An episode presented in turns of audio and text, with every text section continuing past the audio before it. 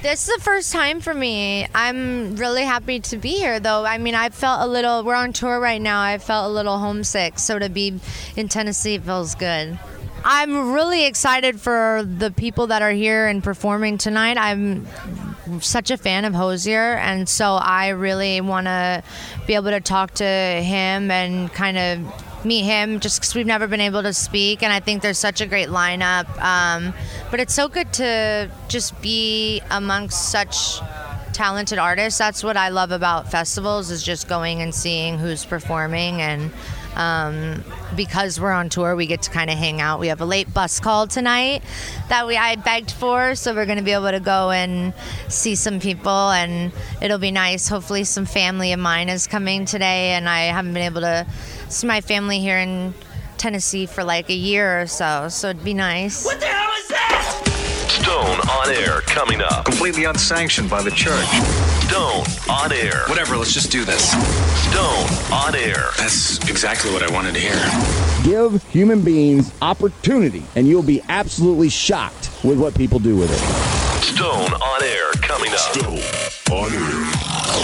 All right, well, welcome in everybody. How in the world are you on this September 14th, 2023? That was Billy Ray's youngest daughter, Miley's young sister, Noah Cyrus, live at Moon River Festival just a matter of a couple of days ago, but getting a very late start on this Wednesday night for a Thursday download as the Braves are the champions of the National League East once again, and that makes me very, very happy.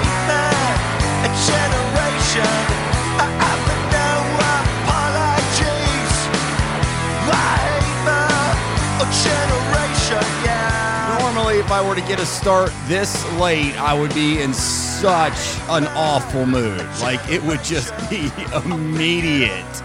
Um, it is damn near 11 o'clock on Wednesday, the 13th, but the two hour plus uh, post game celebration of the Braves championship of the regular season uh, was just, I could not pull myself away from it. My name is Brian. You likely already know that. Thank you for finding the show that is downloaded each and every Thursday by thousands in the city of Chattanooga and the surrounding areas. And I won't spend a whole lot of time on it, and I didn't pull any additional audio or change the direction of the show in any way. But this kind of stuff never gets old, and that's why I had to stick with all the coverage from uh, it was up in Philadelphia where the um, the Braves won tonight. I actually kind of hoped that it wouldn't come down to this, so I could just turn it off and not worry about it, and then just get this done and move along.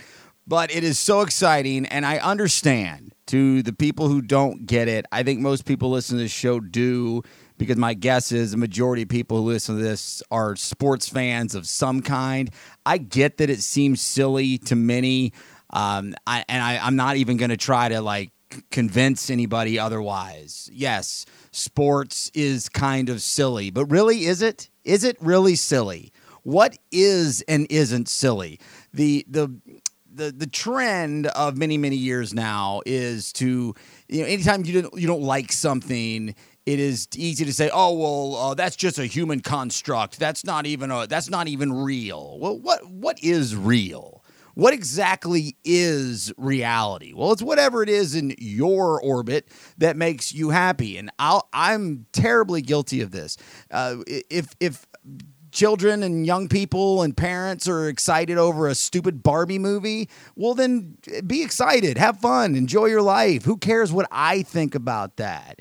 And that's how I feel about this too. So I, I see people all the time, oh, yo, football so dumb, sports so stupid. Eh, You know, yeah, sure, yeah. Eh, Another thing I always re- respond in that to that is there's enough dumb shit out there for all of us. There's enough dumb stuff out there for every single one of us. And I'll always say it never miss an opportunity to get excited in life. Life sucks so often that when you get the opportunity to get excited, don't let somebody else take that away from you. And I think I think a lot of people let other people suck the life out of them And I won't allow anybody to do that to me. I mean, I figured that out a long time ago. And I just, you know, of all my negativity and pessimism in life that I've been, become known for, which I actually have a lot of optimism in my life as well, too. It's just not nearly as profound and loud. Uh, watching Braves baseball is just one of my favorite things to do.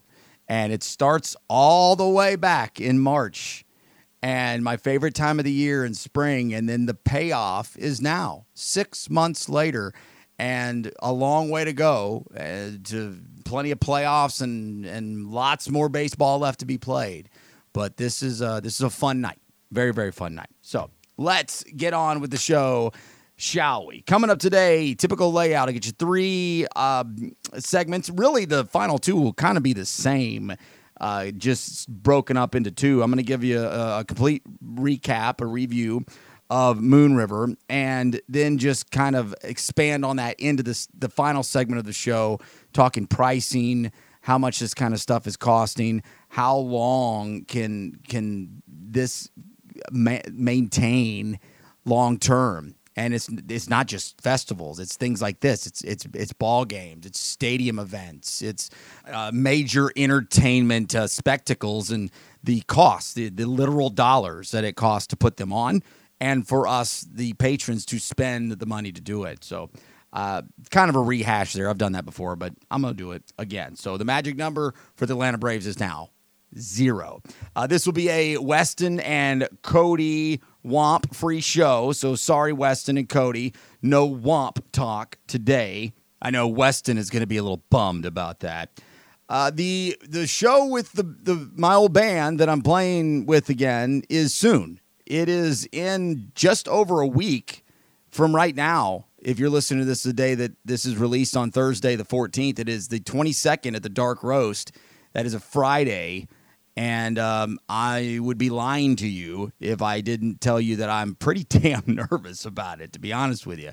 Have not stood in front of people and performed music in well over 13 years. And so that is one week from uh, tomorrow or Friday, and that'll be the 22nd. So if you got nothing going on, the Dark Roast on the 22nd, and then the week after that will be at JJ's. I'll talk more about that later on. I'll get you three pieces of audio here in just a few minutes the bad idea, the worst idea, and the coolest thing. That's kind of not cool at all, really, but the reason for pulling it was what made it the coolest thing. All that's coming up here actually in just a few minutes from right now. So, just a couple of things to get to here on the front end. This is 9 11 week. I usually spend more time on it than I will uh, this go round. It it tends to sneak up on me more now than it used to. I am fascinated by September 11th, 2001, and uh, the his, now the historical nature of it. Every year, I usually get sucked into a lot of the docs on TV and the and the you know Nat Geos and the uh, whatever channels, the histories and all the other ones that do it. This year, I didn't really. I don't know why. I just didn't. Um, yeah, no, no real reason, but certainly worth mentioning. And uh, actually, I'm I'm kind of burying the lead here. I have talked to somebody in codes, uh, codes enforcement enforcement with the city just today, as a matter of fact. So I have the latest on what's going on with the naughty cat situation and the illegal sign that I will get to here in just a couple of minutes. First, let me get to a few of these that I just have printed off that I want to get to. Kelly announces bid for second term as city mayor. Uh, I believe I had that one. Of course, anybody who knows anything had that one. The announcement is 18 months before the next city election, which is March 4th, 2025. I do not see any scenario in which Tim does not win re election. Um, gas prices, it looks like I will be heading to Georgia once again for the foreseeable future to get my gas. It is back on the rise, and Governor Kemp, for everything that anybody who doesn't want to like him for, one thing he has regularly done as um, has shifted the taxes around in the state. Obviously, a very heavily taxed state with the uh, the state income tax, but he has suspended Georgia's fuel tax once again. And when he did this the first go around, which was would have been about a year or so ago, it was a considerable difference than here in Tennessee. He can only do it from uh, for a one month to a next month executive order kind of thing. This one runs through October 12th. and it says that he intends to re up for the next couple of months, probably, I would guess, potentially through the rest of the year and into the holiday season. So if you want cheaper gas, go to Georgia. Uh, this Jimmy Fallon story from Rolling Stone. I was going to spend some time on it. I, I'm not going to right now. If it grows any more, maybe I will. I've just recently uh, re-upped my subscription print subscription to Rolling Stone, and it turns out when you do that, you don't get RollingStone.com along with it. You have to pay an additional amount. What the hell, dudes? So I was gonna. that most of it was available out there in aggregate sites to be able to read. It is a bunch of crying, whiny nonsense. I don't believe half any of it. Um, so I'll I'll let that one sit there for right now. Plus, I just don't think anybody hardly cares about that. So for the next few minutes here, before I get to uh, the three pieces of audio, I will talk about this sign over in St. Elmo, the Naughty Cat Cafe. If you don't know by now, then you don't care. If you do, then you're pretty much caught up to speed. So that rollaway sign it is considerably bigger than some of the signs you see that sit outside the sandwich shops all over the city. But for the most part, for all intents and purposes, it is basically the same thing. And these sign laws and these ordinances were first enacted and first put together in 1961. And I talked again to somebody inside city government today, wants to remain nameless. And I'm going to get some of this wrong because I was literally just jotting this down to myself as we talked. But the last time that there was any updates to these ordinances that were written in 1961 was 1985. So clearly, we're talking about an antiquated, way out of date situation. And I, I said that I believe that the Naughty Cat Cafe must have done something to piss somebody off for them to go out of their way to do this.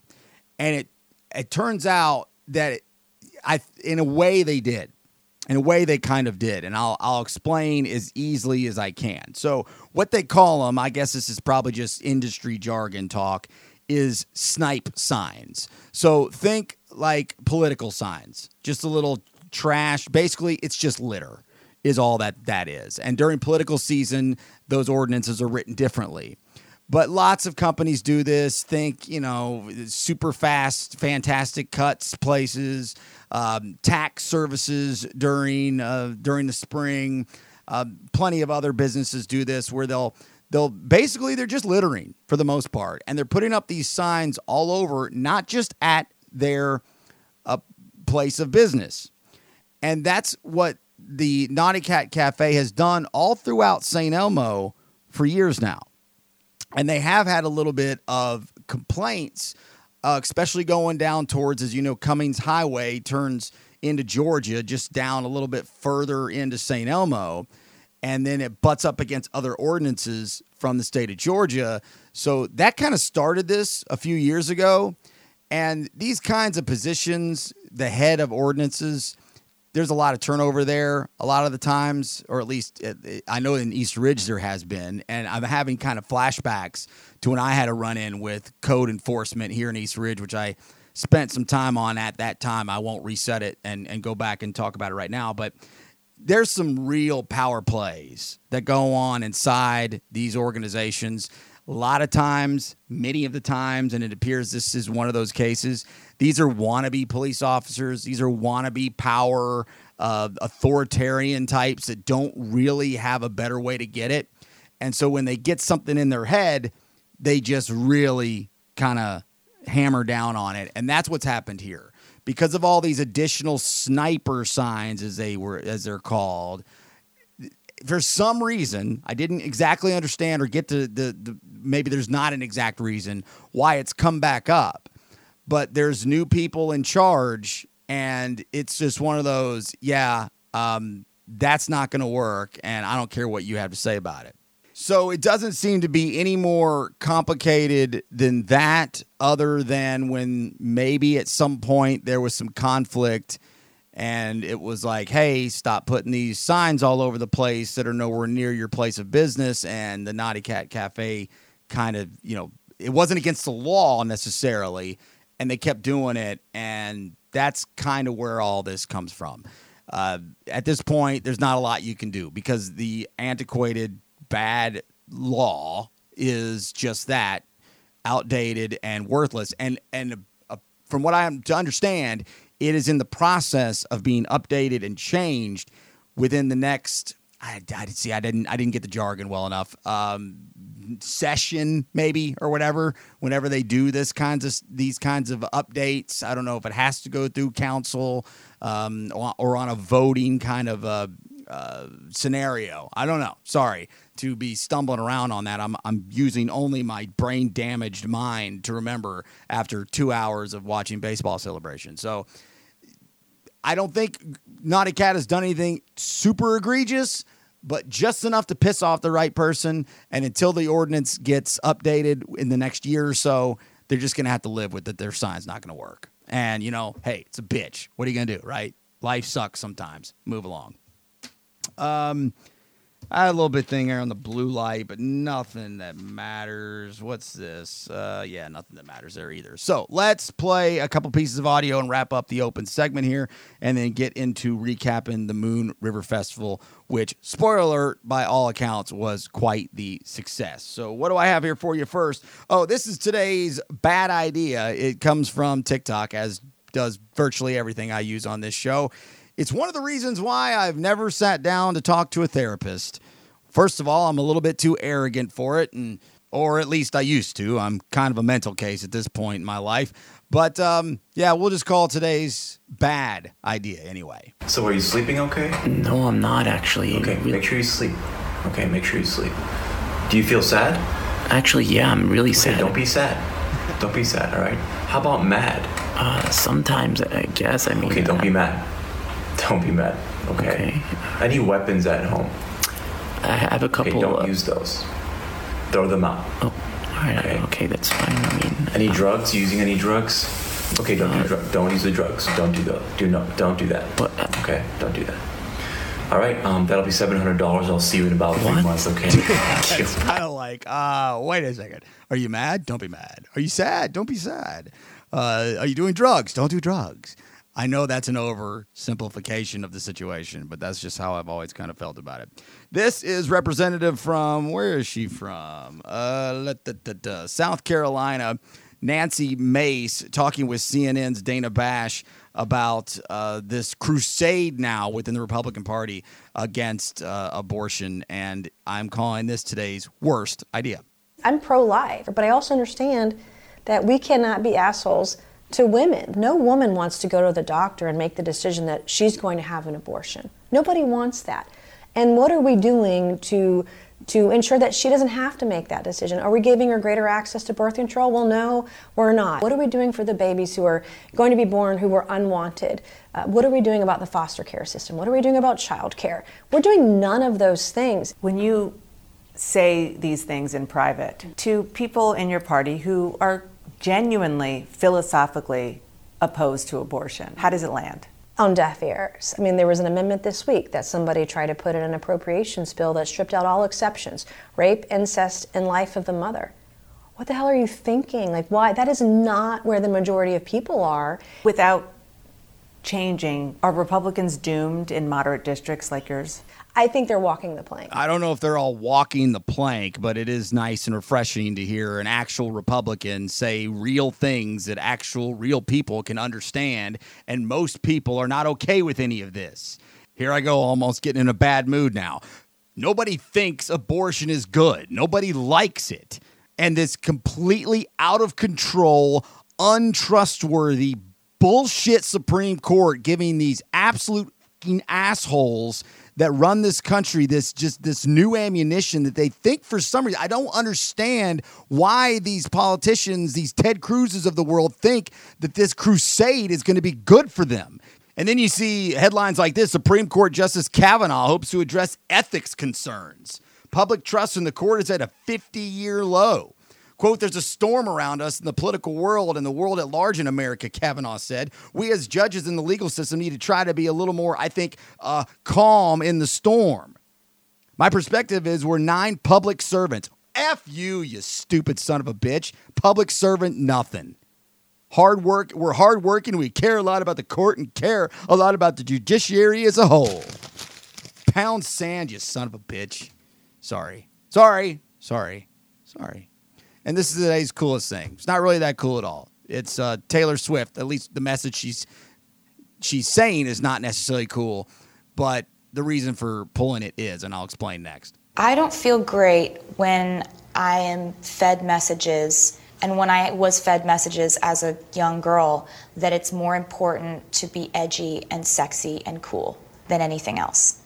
I don't think that those are the right messages to feed girls, and I think they're being given those messages by the popular cliques in their school, which is all kind of cascading down from the media and what we seem to prioritize in women.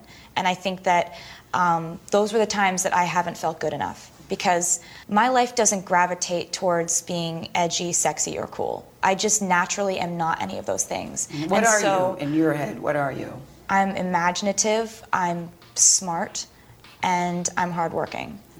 And those things are not necessarily prioritized in pop culture. I agree with every uh, single word of that. But the reason I call that the coolest thing because that is the the uh, the verbiage, the words where the lyrics from Swift Biscuit came from, from our own Nick Lutsko, as he gets ready for the Signal show later this year. I think it's in October with what is that guy's name? Puddles Pity Party or whatever the hell it is.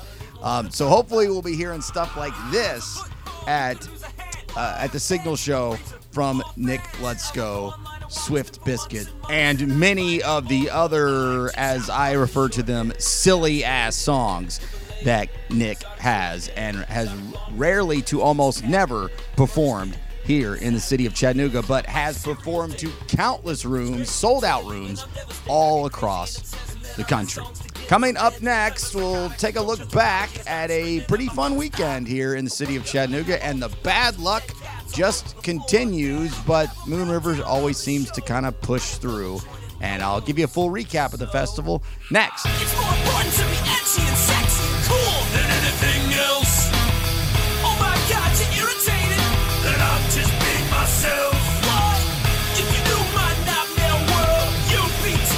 Of Stone on Air coming up. I'll go ahead and make sure you get another copy of that memo. At StoneOnAir.com. Well, we do have a record label, and a part of that record label is something called Sync, and there's someone that manages that. And what he does is he sends out our music, and basically companies can look at it and be like, "Oh, this will be really cool for a commercial." And I'm sure what happened is Rock Band saw it and was like, "Oh, this would work really well written out on our very linear like button pressing platform." And they're like, because I, I saw the demo, I was like, "Oh, this makes, Makes sense. sense. It makes total sense. Like it's a very like like very gridded song." So I think Rock Band was like, "Hey, we're interested in in putting this specific song on our um, game," and then they brought it back to us, and we're like, "This is the first time we heard of it." And we're like, "Yeah, of course, we'll totally do that." And then like I think like half a year went by, we didn't hear about it, and then all of a sudden they're like, uh, "Yeah, sign this, and it'll be on the game," and then and then that's how it happened. That was one of the members of Flip Turn, one of the bands performing on Saturday at Moon River. This is them covering Tears. It's Tears for Fears, right? Everybody wants to rule the world. Which they did play. I was standing in line trying to get my uh, credential before I could get in the door as I was running late on that Saturday, as per usual. But it was. Um, a big time over the weekend, and I was able to, and so were they. They being the the What Podcast guys, Barry and Lord Taco. Uh, I have to apologize to them. I already have, and I it's not nece- even necessary, but um, because it's understandable. But the the levels were just so bad on that conversation. We had so many people involved. We had four microphones, and we had a five member band, and then three of us, and so upwards of eight people four mics and then trying to juggle that i i didn't do a very good job. I uh, it was really really overmodulated in a lot of ways. And so we're able to fix that a little bit sometimes in post production but oftentimes it can be so bad it can't really be fixed. So i hope that that final product for the what podcast turns out to be uh, better than it sounded on the raw audio that i had to use to play with for the show today um, the other two that we did with uh, Judah from Judah and the Lion, I didn't know there was actually a Judah, but there is the guy who created the band, basically the founder, the front man. Him, and then the one we did with uh, Noah Cyrus. Those turned out to be very, very good uh, recordings. They were a lot easier. There was just one of them, and it was uh, less chaotic. So uh, a lot of fun, and I thank them, everybody from the Moon River Brass and the What Podcast for having me and letting me be involved with stuff like that. It is so much fun for me. Music festivals are are fun on every single level. I love them. Um, from seeing music, from seeing people, from seeing layouts, from meeting bands, interviewing bands, whether it's for my you know specific project or product or somebody else's, it makes it that much more fun. And uh, this weekend was, I, I'd say it was damn near the best Moon River that I've had. Um, I've been to all five of them, I think. I don't think I missed one. And that was Flip Turn talking about how one of their songs had been picked up by, I think it was Rock Band. Is that, is that what they said? I wasn't paying attention uh, I, then or now. Uh, but their their big break really was that their song was on a video game, and that's not surprising at all uh, anymore to many of us. Once upon a time, it would have been. But if a song takes off on TikTok, that is really, really a place where people's music can go to explode. Twitter, once upon a time, before it turned into a sewer and uh, you know movies still movies and tv shows are another way for uh, bands to explode because the traditional ways just aren't the same. So now he was just talking about the companies that take bands music and then shop it around to places like video games and uh, potentially like influencers and people who might be closer to possible to create viral content those kinds of uh, that kind of industry and that's really where Flip Turn has kind of taken a little bit of a step in that direction towards uh, quote unquote making it, I guess.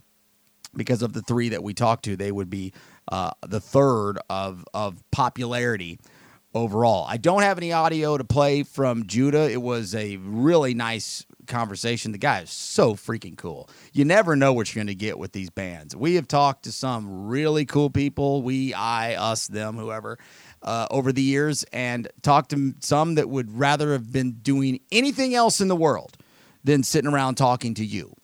And those really suck when that happens, but you just got to deal with it. It's just part of it.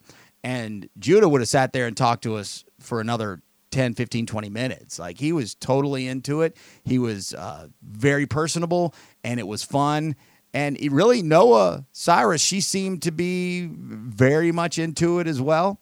So thank you to both of them for being cool, and so were the flip turn guys and gals. They they were they would have had hung around too. So we got lucky in that department. Um, I am still uh, struggling here. I'm finally coming around, but almost every time I go to a festival, I get hit with a sinus uh, infection or attack of sorts, and this was no exception. And uh, right as the headline comes out, the FDA has concluded that uh, however you say this word that starts with the phenylphthalein, whatever the hell, the main ingredient in Benadryl doesn't actually work. Uh, sorry to tell you guys, it does, and I've been living off of it the last couple of days. Uh, so I don't know really where that comes from, but um, I promise you it works because without it, the last two days I wouldn't have been able to sleep or breathe. But uh, clearing up for the most part. So let it. Let's just start from the beginning talk about the festival. If it's not your thing, I get it. We'll talk to you next week.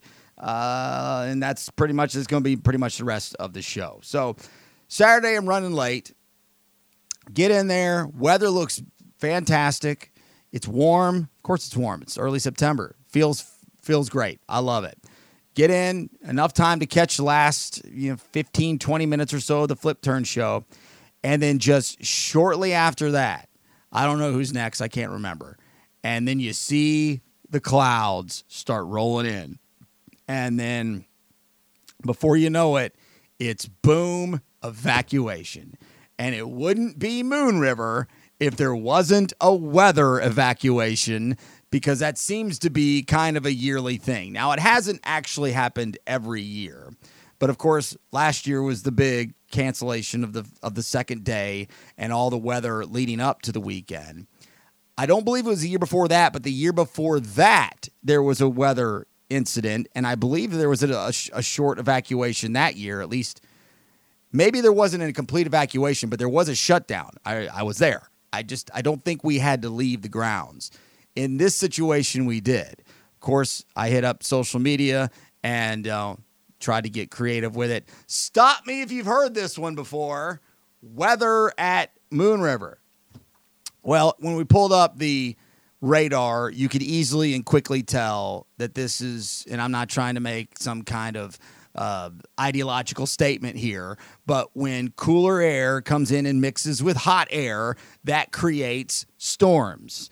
And in this case, very small storms throughout the southeast because there's not a lot of pressure in the atmosphere around. So it's nothing that's going to be very violent, but it's enough to just come out of nowhere to where there's lightning in the area and they have to evacuate out. So that and that was in the forecast. My, my boy uh, David Glenn, best meteorologist in the southeast, said all evening Friday on the local news, uh, "Get ready, this could happen at any time," and it and it did. And it appears, I believe, that was the only time it happened throughout the course of the weekend. So that was about an hour downpour for just a minute, no hail, no, uh, not even even loud thunder or anything, uh, just a little bit of lightning, and that's it, and right back at it. So for the rest of the day, just kind of hung around, only had the one interview for the day, and then went and saw Houndmouth. I did not spend a lot of time on the band Houndmouth going into it. I should have. They were good, even though a couple people I, were, I was around was a little disappointed in the song selection, but I didn't know any better. I thought it sounded good, and uh, that was that was fun. And then my final show of the day on Saturday was Marcus King, formerly of the Marcus King Band.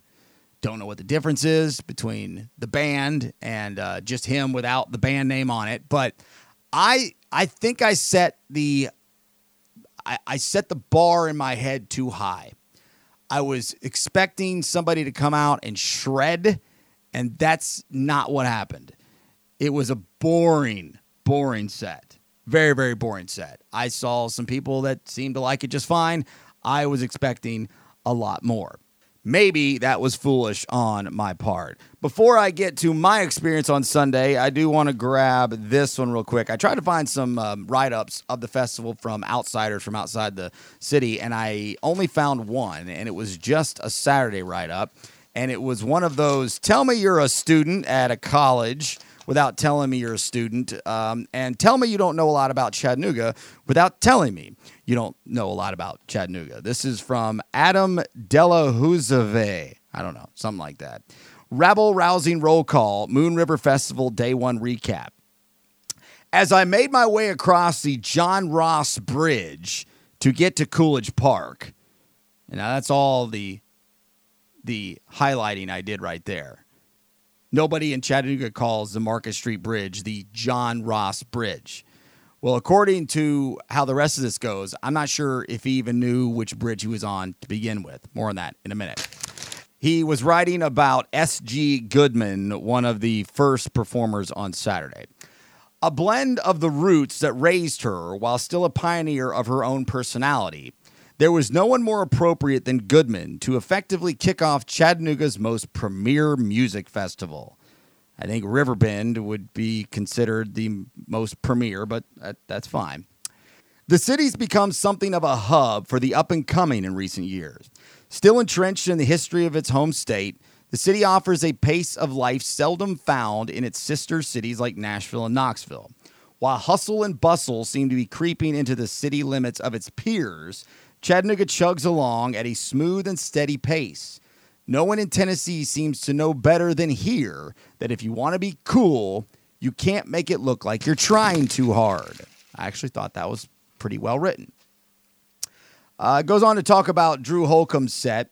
Holcomb and the gang also brought out Nashville superstar Amy Grant to perform her smash hit Baby Baby to a crowd in perfect time to what has been laid down in front of them. Old and new blended into a stew of cool that this crowd scarfed down. When the audience and the performer are this in tune, a lot is possible. Now that guy's just trying to f- to try to sound cool there because there wasn't anything that cool about Amy Grant playing Baby Baby with Drew Holcomb. I'm I'm sorry to be that guy. And here's a final piece from this dude. Uh, blah blah blah blah blah. Grab the attention of everyone from the front rails up to the onlookers atop of the John Ross Bridge. The crowd was in King's hand, and he took the task on dutifully. Okay, so he was talking about the Marcus King show, and he went on and on about how great it was. Okay, fine. Differing opinions, fine. The onlookers were not on top of the John Ross Bridge, bro. And even if they were, once again, we don't refer to the Market Street Bridge as the John Ross Bridge. So this guy not only was calling it the wrong bridge, if that's the one that he was referring to, what he was referring to was the Walnut Street Bridge, the walking bridge. So nice try, dude. I appreciate it, but you're not as cool as you think you are. And he's just some kid from UTK. That's where that comes from. Uh, pulled Hozier's set list. He played 19 songs. That's pretty impressive. His 17th of the night was Take Me to Church. I don't know the names of any of the rest of them. I was only there until probably about 30, maybe 30 minutes in to his opening set. And let's just take a look at the rest of the way that Sunday went.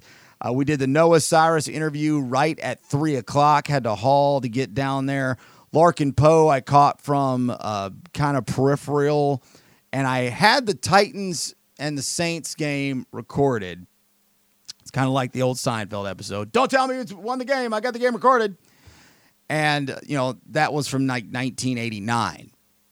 So pulling that off might have been a lot easier back then when he's trying to watch the Mets game on tape delay and then Kramer ruins it. Well, it was not going to be possible. Plus, I didn't actually think that was going to happen anyway. I was going to come home and watch football at the end of the night on Sunday.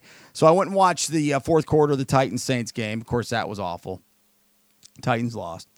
And then headed over to Wilder Woods. He is a member of the Need to Breathe band that was the substitute for camp on Friday night. I skipped over that part. I didn't stick around for even one note of Need to Breathe.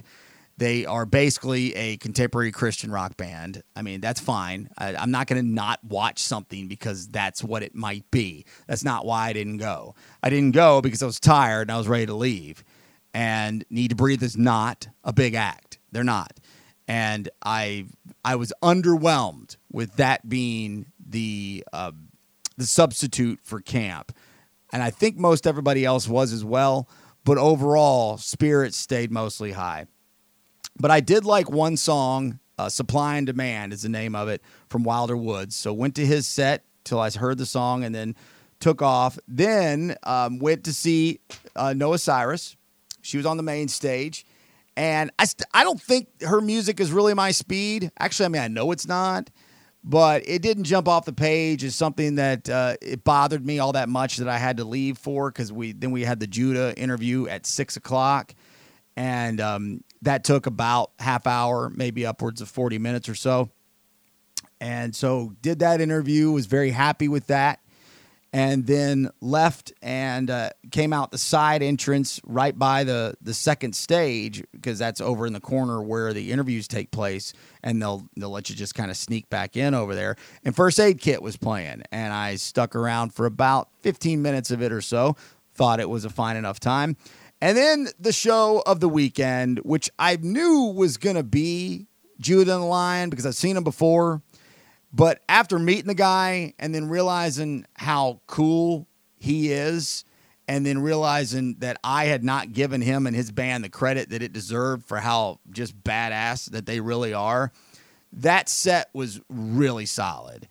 Um, he had told us that during the interview that you and you can see all this stuff on the the what podcast YouTube page and where you get uh, any anything you download anything this same place go there the what podcast you can hear all this stuff in its entirety. But he had mentioned that you know Drew Holcomb, who I kind of give a hard time sometimes, had taken him under his wing over the last five years or so, and he was going to come out and play with them on that that evening on Sunday and play a cover song. I guess if I would have asked him what cover song, he probably would have told me, but he didn't say. And so out comes Drew. I did have my little insider information. It's like Drew Holcomb's going to come out. They're going to play a cover song. And they immediately bust into what I thought was Blink 182 at first listen. Turns out it was base might as well have been same time frame. The band lit my own worst enemy. You know that song? I mean, it sounds like every stupid uh, Blink 182 song ever written. Uh, the dynamo was enemy. I didn't mean to call you that. Uh, Please tell me why the car's in the front yard and I'm sleeping with my clothes on. That song. I don't know why the hell they felt the need to play that, but they did, and good for them. It was fine. And then, um, and then Hozier finished out the night, and uh, at that point, I was exhausted, ready to call it a night, and took it to the house. So overall, I would say a very, very big success. I hope Moon River continues. I feel like it probably will. I don't know who the beer sponsors will be going forward. More on that in the final segment of the show with just a little insider information on that. I'm not sure if Riverbend will be a thing going forward and who will be the beer sponsors there. Also, more on that in the final segment of the show with a little insider information. And why is that? Well, the pricing of this stuff.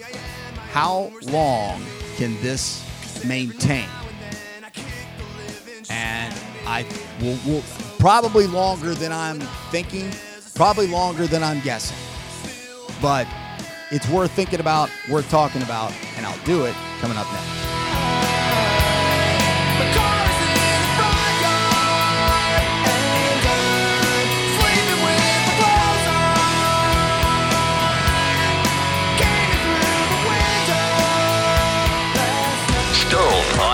On Air will be right back. He's cool. StoneOnAir.com. I just, I would always, my dad would always be sat at the kitchen table with his guitar, just rehearsing for everything. I don't know. He would just always be ready to, to play a show, I guess. And he'd be at the, I loved singing his old songs, and I have favorites of my dad's, and I'm definitely my dad's number one fan, and I'm a super fan. I think living with me was like living with a super fan. I always had a T-shirt of him on or something, and I still do. So, yeah, I just grew up sitting around the kitchen table with my dad and his guitar, listening to music. And "Seasons in the Sun" by Terry Jacks was the first. I learned to talk to that song. That was the very first song my dad I ever remember hearing. That's how I learned to sing, how I learned to talk. So music is just a kind of the first memory of anything for me. Well, I was today years old, or the other day years old, when I found out that this song was written or performed by a guy named Terry Jacks. I didn't know that until Noah Cyrus told me at Moon River. I mean, I've heard this song a thousand times, but I didn't know. He gave me a, a hundred thousand guesses. I would have never got to Terry Jacks. Am I even saying that right now? Too much wine and too much song. Ugh. Sorry, it's late. I am struggling a little bit. It's hard to die. A couple days of being strung out on uh, Benadryl that's they say doesn't work. Sinus uh, mess. But um, yeah, so uh, a, a, a big time was had by all, by all accounts, this past weekend. But it's another situation of how long can they get away with this? And by they, I mean the industry. And I don't just mean the music festival industry, I mean the big time entertainment industry. And I guess what the industry has going for it right now is still and always has been, and maybe it always will be. And, and maybe this is a, not even worth bringing up, but young people love a big live entertainment spectacle. Older people do, middle aged people do, all people do. But as long as young people continue to want to be a part of that, then they're always going to have the industry be vibrant. And that's what's made Bonnaroo so relevant for so long. And they have reinvented themselves a couple of times. And one in particular was after 2016.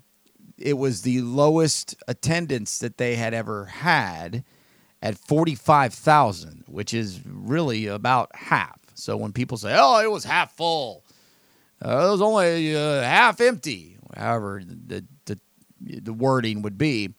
Well, this was an actual literal. There was only half the amount of people that they wanted there. And the headliners that year in 2016, one of my favorite years, I wore my 16 Bonnaroo shirt on Sunday, as a matter of fact, was Tame Impala on Friday, Pearl Jam on Saturday, and The Dead and Company on Sunday. And after years of lots and lots of success, Bonnaroo, uh, I guess you could say, to use the old cliche, rested on their laurels, which I've still never even understood what that meant. In other words, got lazy and uh, and and just expected that middle-aged men and women were going to keep coming to this thing, or that people who were once young coming to their festival were going to continue to come. And they learned the hard way that year that that was not the case. 40 year old men and women, 35, 30 year old, however, whatever age group you want to look at, 50 and 60 year olds weren't going to spend that kind of money to sit around in the middle of a rural farm to see Pearl Jam, The Dead, and Tame Impala. They'll just go see them in, you know, Evansville, Indiana, or wherever The Dead stopped next, or wherever Pearl Jam's tour took them that year. And Tame Impala was a little more hip and a little bit uh, more of a one-off, as I believe that was a reunion year. But it was, of course, I loved it because it was designed for me. And the next year, they shifted hard and had headliners like The Weeknd and Lorde and who else? I'm on uh, my brain damaged head's not going to allow me to remember, but it was a uh, Rainbow Kitten Surprise was brand new at the time. It was a fun year. I had a great year in 17 as well because I learned I, I've learned so much new music that year, and they pivoted and they salvaged their festival, and they they've done that a couple of times over the last 20 years. They've been able to make the FOMO, you know, as they call it, the fear of missing out, very real amongst young people. And in 2016, they did not do that.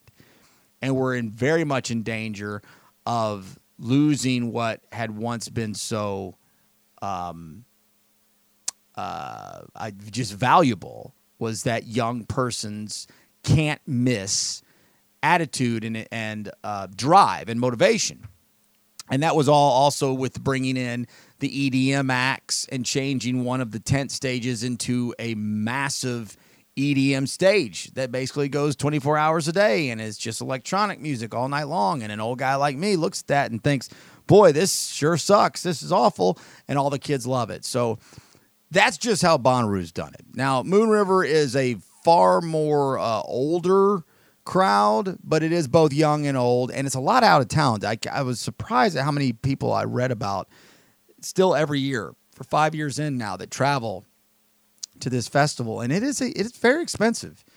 I mean, it's going on three hundred bucks for only two days, and really on paper, not music acts that really just jump off the page as these must sees. And so, how long can Moon River continue to do that? Uh, how long can Riverbend continue as we talk ab- about just local stuff here? But then also, things like NFL football? Can it continue to just get bigger and bigger and bigger every year? Um, other major events and how much everything costs. This is just a small piece from um, Times Free Press over the weekend. People huddled under the Walnut Street Bridge or took shelter on the backside of businesses along Frazier Avenue. This was with the evacuation on Saturday. Some headed to get food or drinks to wait out the storm. And a long line formed at a tent selling beer outside of the brew where the vendors bragged of $6 beers as opposed to 11 or $12 cans sold inside the festival. My day job has been the beer sponsor of Moon River for all five years. I remember when we first got it in 18, we were very excited. And a can of beer in 18 was six or seven bucks. Very, very um, reasonable. Still, to many, that seemed like a lot, but generally, that is pretty reasonable. And in five years, it's doubled. It's doubled. A 19.2 ounce can of White Claw at Moon River this past weekend was $15. Now, White Claw is the king of seltzers, but really they have peaked of brand popularity. And many of these liquor based seltzers are really beginning to take a major portion of market share and have been for some time. Like, think High Noons, those kinds of brands. So, while still a very popular brand, it, and it's still the king, it, it, it has peaked and it's on its way down.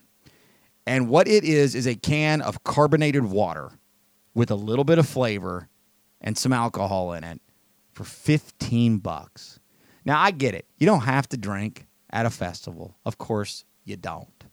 And many people go to festivals, hell, I just did, and don't drink. Not that many, but some do. A mixed drink, a really poorly poured mixed drink that I know from last year is 17 and 18 dollars. How long can this madness continue? And people continue to pay it. I without giving I meant to print off the invoice and I forgot. I probably shouldn't have shouldn't do that anyway. But without giving it away exactly, about half of everything we sent of all the beer, all the packaged beer, this is not the liquor mixed drinks, but the primary primarily the vending alcohol was was beer from my company. We sent half of it back. They sent half of it back. Now, you never expect to sell all of it, and if you do, you throw a goddamn party, all right? So you know you're not going to sell all of it. But you sure as hell want to sell more than half of it. And looking at that at those numbers over the last 5 years, and yeah, sure, people are still having some beers, but instead of standing in line and grabbing two before their favorite band's about to play, they're not doing that anymore. And and I mean, the brass at my work is furious with the sales. Not furious with Moon River, just just mad. You know, I mean, this is corporate America. You don't meet projections, and people are mad. Um, Budweiser is the beer sponsor for Riverbend. And I have all the reason to believe, as their deal is up after this year, that they are not running and excited about being the beer sponsor, not at the at the rates and at the numbers they were using over the last two years. And the Moon River deal for us, for Miller Coors, has been a year to year. Every year it's a one year deal. I don't know why that hasn't ever been a multi-year thing. The Riverbend deal has has been a multi-year thing. But so it's it's up again. And so both local festivals beer sponsorships are up in the air with both the distributors furious with how little they're selling. We don't set the beer prices. The distributors don't set the prices. And in the state of Tennessee, And every state's got their own whack ass alcohol laws. They're they're different virtually in all 50 states. But in the state of Tennessee, a case of beer costs the same no matter who you are, whether you're a grocery store or a convenience store or a music festival or a baseball stadium or a hotel. No matter who you are, the case of beer costs X amount of dollars. Whether you buy 50 of them or 500 of them, it's the exact same amount. Some states, based on uh, quantity, there's price breaks and lots of different wheeling and dealing that way. Not in the state of Tennessee. So a $25 case of beer that they're selling for $12 a can. I mean, Jesus Christ, it just I'm not going to pull out a calculator and start doing the math. I'll just your your imagination can just start to barely start to do that math and your jaw drops. $25 cases of beer, 12 bucks each one of those cans. I mean, what are you doing? What are you doing? And just in case you didn't know, there's 24 cans in the case. It's madness. Absolute madness. After all this going on with uh, Taylor Swift and all the tickets, I'm not even talking about the cost of admission. All right, I'm not even mad about a, a festival costing a lot of money. This is um, summer music festivals can be expensive, but they can also be a bargain. This is an industry piece here trying to convince you that the prices are not too high. Instead of attending separate concerts by various musicians, festivals present a consolidated experience that grants attendees a chance to see many artists in one place at one time. Attendees can bounce from one stage to another all day, all weekend, or they might want to stand still and enjoy whichever singer or band comes on next. Either way, if they have if they have the time, they can add their expanding list of musical stars they've seen live all by purchasing just one ticket. Yeah, well, the only problem is in most festival settings, you aren't actually able to see all those bands that you want to see. Also, most of these festival sets are 45 minutes to an hour for most of these bands.